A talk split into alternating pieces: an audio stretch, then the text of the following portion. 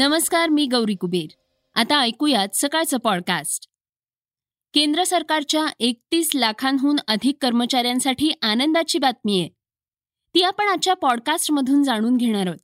Corona व्हायरसच्या पार्श्वभूमीवर भारतातील मास्कची अत्यावश्यकता आणि वापराबद्दल केलेल्या सर्वेक्षणात धक्कादायक माहिती समोर आली आहे. तीही आज आपण ऐकणार आहोत. चर्चेतील बातमीमध्ये अमर ज्योती आणि राष्ट्रीय युद्ध स्मारकाचा नवा वाद समोर आलाय. त्यांच्याविषयी देखील आपण जाणून घेणार आहोत.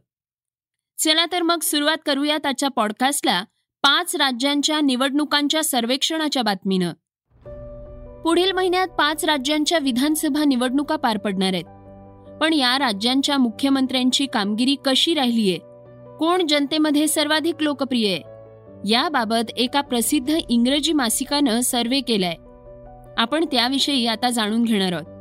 या सर्वेनुसार उत्तर प्रदेशचे मुख्यमंत्री योगी आदित्यनाथ अव्वल स्थानी आहेत. गोव्याचे मुख्यमंत्री प्रमोद सावंत यांचा कारभार सर्वात कमी लोकांना आवडल्याचं दिसतंय. पुढल्या महिन्यात पंजाब उत्तर प्रदेश गोवा मणिपूर आणि उत्तराखंडमध्ये विधानसभा निवडणुका पार पडणार आहेत. तर दहा मार्च रोजी या सर्व राज्यांच्या निवडणुकांचे निकाल हाती येणार आहेत. या पार्श्वभूमीवर सर्वेक्षणात या मुख्यमंत्र्यांच्या कामगिरीवर लोक किती समाधानी आहेत हेही समोर आलंय. पंतप्रधान नरेंद्र मोदी गृहमंत्री अमित शहा मुख्यमंत्री योगी आदित्यनाथ भाजप अध्यक्ष जगत प्रकाश नड्डा यांसह सर्व भाजपचे नेते उत्तर प्रदेशच्या निवडणुकीत उतरले आहेत. उत्तर प्रदेश पंजाब उत्तराखंड गोवा आणि मणिपूर यातील प्रत्येक राज्याचं एक वेगळं महत्त्व आहे. उत्तर प्रदेशचे मुख्यमंत्री योगी आदित्यनाथ यांच्या संपूर्ण पाच वर्षांच्या कार्यकाळातील कामगिरीवर एकोणपन्नास टक्के लोक समाधानी आहेत. तसंच सतरा टक्के लोक काही प्रमाणात समाधानी आहेत. तर चौतीस टक्के लोक हे त्यांच्या कामगिरीवर नाराज आहेत.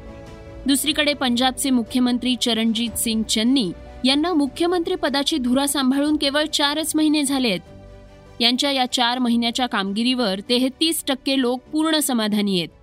तर तीस टक्के लोक काही नाखुश आहेत. सदोतीस टक्के लोक हे समाधानी नाहीत.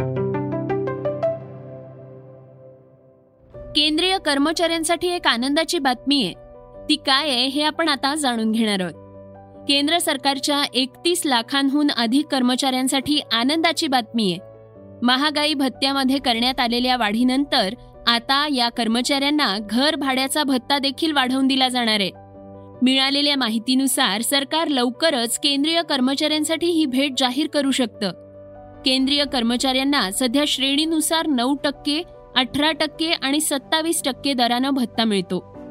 सरकार या भत्त्यामध्ये आता तीन टक्क्यांपर्यंत वाढ करू शकते अशी ही माहिती मिळाली आहे या वाढीनंतर एच आर एचे दर दहा टक्के वीस टक्के आणि तीस टक्के होतील. अशा प्रकारे केंद्रीय कर्मचाऱ्यांचा किमान एच आर ए दहा टक्क्यांवर पोचलाय. एच आर ए वाढवण्याचा निर्णय घेतल्यास त्याचा केंद्र सरकारच्या कर्मचाऱ्यांना मोठा फायदा होईल असं कर आणि गुंतवणूक तज्ज्ञ बळवंत जैन यांनी सांगितलंय.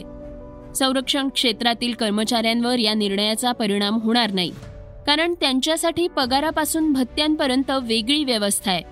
केंद्र सरकारच्या विविध विभागांमध्ये सुमारे अडोतीस लाख पदं आहेत. त्यापैकी सध्या एकतीस पूर्णांक एक लाख लोक नियुक्त आहेत. त्यामुळे सरकारनं एच आर ए वाढवल्यास या एकतीस पूर्णांक एक लाख लोकांना त्याचा फायदा होणार आहे.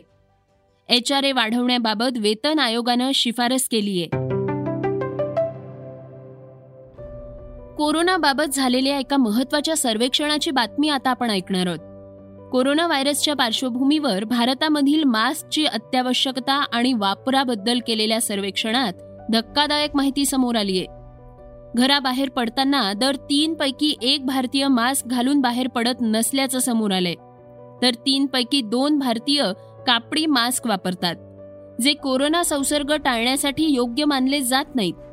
लोकल सर्कलनं केलेल्या या सर्वेक्षणात असं समोर आलंय की अमेरिकेप्रमाणे सदुसष्ट टक्के भारतीयांचं मत आहे की भारत सरकारनं एन नाईन्टी फाईव्ह मास्क मोफत उपलब्ध करून देण्याची मोहीम सुरू करावी. अमेरिकेत मास्कची गरज लक्षात घेऊन मोहीम सुरू करण्यात आली आहे सामुदायिक आरोग्य केंद्रावर चारशे दशलक्ष एन नाईन्टी फाईव्ह मास्क मोफत उपलब्ध करून देण्यात आले आहेत. नुकतीच पंतप्रधान नरेंद्र मोदी यांची मुख्यमंत्र्यांसोबत बैठक पार पडली. त्या दरम्यान मास्कच्या आवश्यकतेवर भर देण्यात आल्याचं समोर आलंय.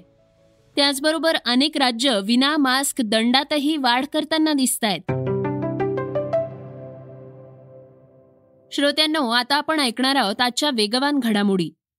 सर्वोच्च न्यायालयानं म्हटलंय की गुणवत्तेचा अर्थ पुन्हा समजून घेण्याची गरज आहे. जर उच्च गुण मिळवणारा उमेदवार त्याच्या प्रतिभेचा उपयोग चांगली कामं करण्यासाठी करत नसेल तर त्यांना गुणवंत म्हणणं कठीण होईल. केवळ उच्च गुण मिळवणाऱ्यांनाच गुणवंत म्हणता येणार नाही असं सर्वोच्च न्यायालयानं सांगितलंय. न्यायमूर्ती डी वाय चंद्रचूड यांच्या अध्यक्षतेखालील खंडपीठानं वैद्यकीय प्रवेश परीक्षेतील ओबीसी आणि ईडब्ल्यू एस आरक्षणावरल्या आपल्या निकालात म्हटलंय की गुणवत्तेचा अर्थ केवळ गुणांपुरताच मर्यादित ठेवता येणार नाही. राष्ट्रवादीचे खासदार अमोल कोल्हे हे नथुराम गोडसेच्या भूमिकेत दिसणार आहेत.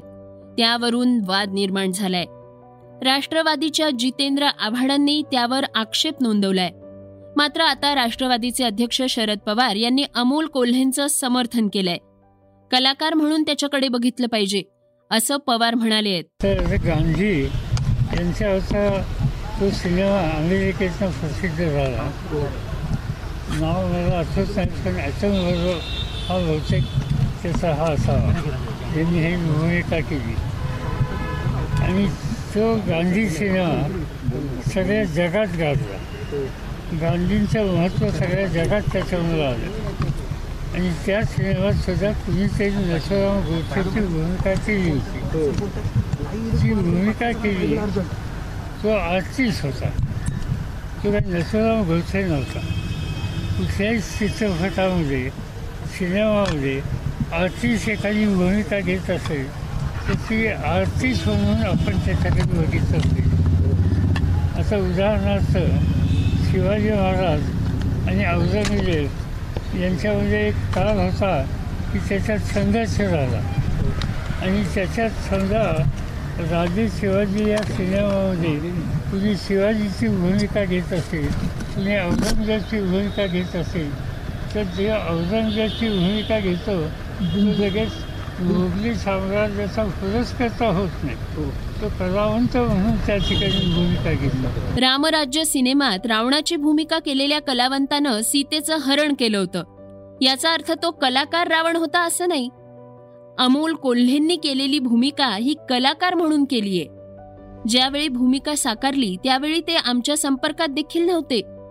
त्यांनी भूमिका केली याचा अर्थ गांधीजींच्या हत्येचं ते समर्थन करणार आहेत असा होत नाही. एक कलाकार म्हणून अमोल कोल्हेंना समर्थन आहे असंही पवार म्हणाले. आहेत गानसम्राज्ञी लता मंगेशकर गेल्या अनेक दिवसांपासून कोरोनाची लागण झाल्यामुळे मुंबईतल्या ब्रिज कँडी इस्पितळात उपचार घेत आहेत. अजूनही आयसीयूमध्येच त्यांच्यावर उपचार सुरू आहेत. मात्र त्यांच्या प्रकृतीत सुधारणा होताना नसल्याचं दिसून आलंय. डॉक्टर प्रतीत समदानी आणि त्यांच्याबरोबर काम करणाऱ्या डॉक्टरांची टीम लता मंगेशकर यांच्यावर उपचार करतीये. पण दिदींचं वय पाहता त्यात सुधारणा होण्यास थोडा वेळ लागतोय. त्यांच्या प्रकृतीविषयी काही चुकीच्या बातम्या दिल्या जात आहेत. त्या कृपया करून देऊ नयेत. त्यांची प्रकृती स्थिर आहे असं मंगेशकर कुटुंबियांच्या प्रवक्त्या अनुषा श्रीनिवासन अय्यर यांनी कळवलंय. तसंच दीदी लवकर बऱ्या व्हाव्यात आणि घरी परत याव्यात यासाठी प्रार्थना करण्याचं आवाहन मंगेशकर कुटुंबियांनी केलंय. भारताचा फिरकीपटू अक्षर पटेलनं त्याच्या वाढदिवसाच्या दिवशी साखरपुडा करून चाहत्यांना सरप्राईज दिलाय.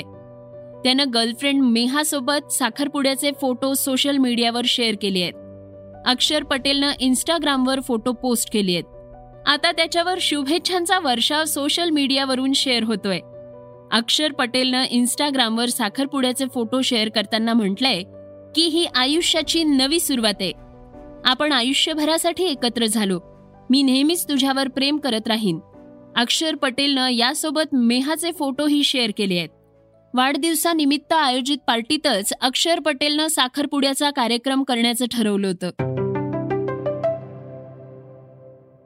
श्रोत्यांनो आता आपण ऐकणार आहोत आजची चर्चेतली बातमी.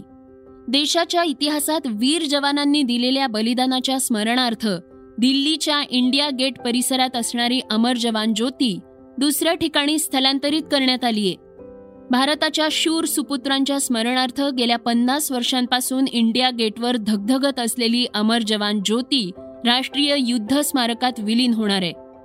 आज दिवसभर या बातमीची चर्चा सगळीकडे सुरू आहे. त्यावरून सोशल मीडियावर देखील वेगवेगळ्या चर्चांना उधाण आलंय. एकोणीसशे एकाहत्तरमध्ये भारत आणि पाक युद्धात शहीद झालेल्या भारतीय जवानांच्या स्मरणार्थ अमर जवान ज्योतीची स्थापना करण्यात आली होती. या युद्धात भारताचा विजय झाला होता आणि बांगलादेशची निर्मिती झाली. सव्वीस जानेवारी एकोणीसशे बहात्तर रोजी तत्कालीन पंतप्रधान इंदिरा गांधी यांनी त्याचं उद्घाटन केलं होतं.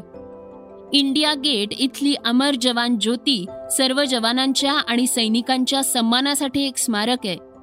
देशातल्या हुतात्म्यांसाठी राष्ट्रीय युद्ध स्मारक बांधण्यात आलेलं असल्यानं इंडिया गेटवर वेगळी ज्योती का पेटवायची असा युक्तिवाद याआधी झाला होता. अशी माहिती लष्कराच्या सूत्रांनी दिली आहे.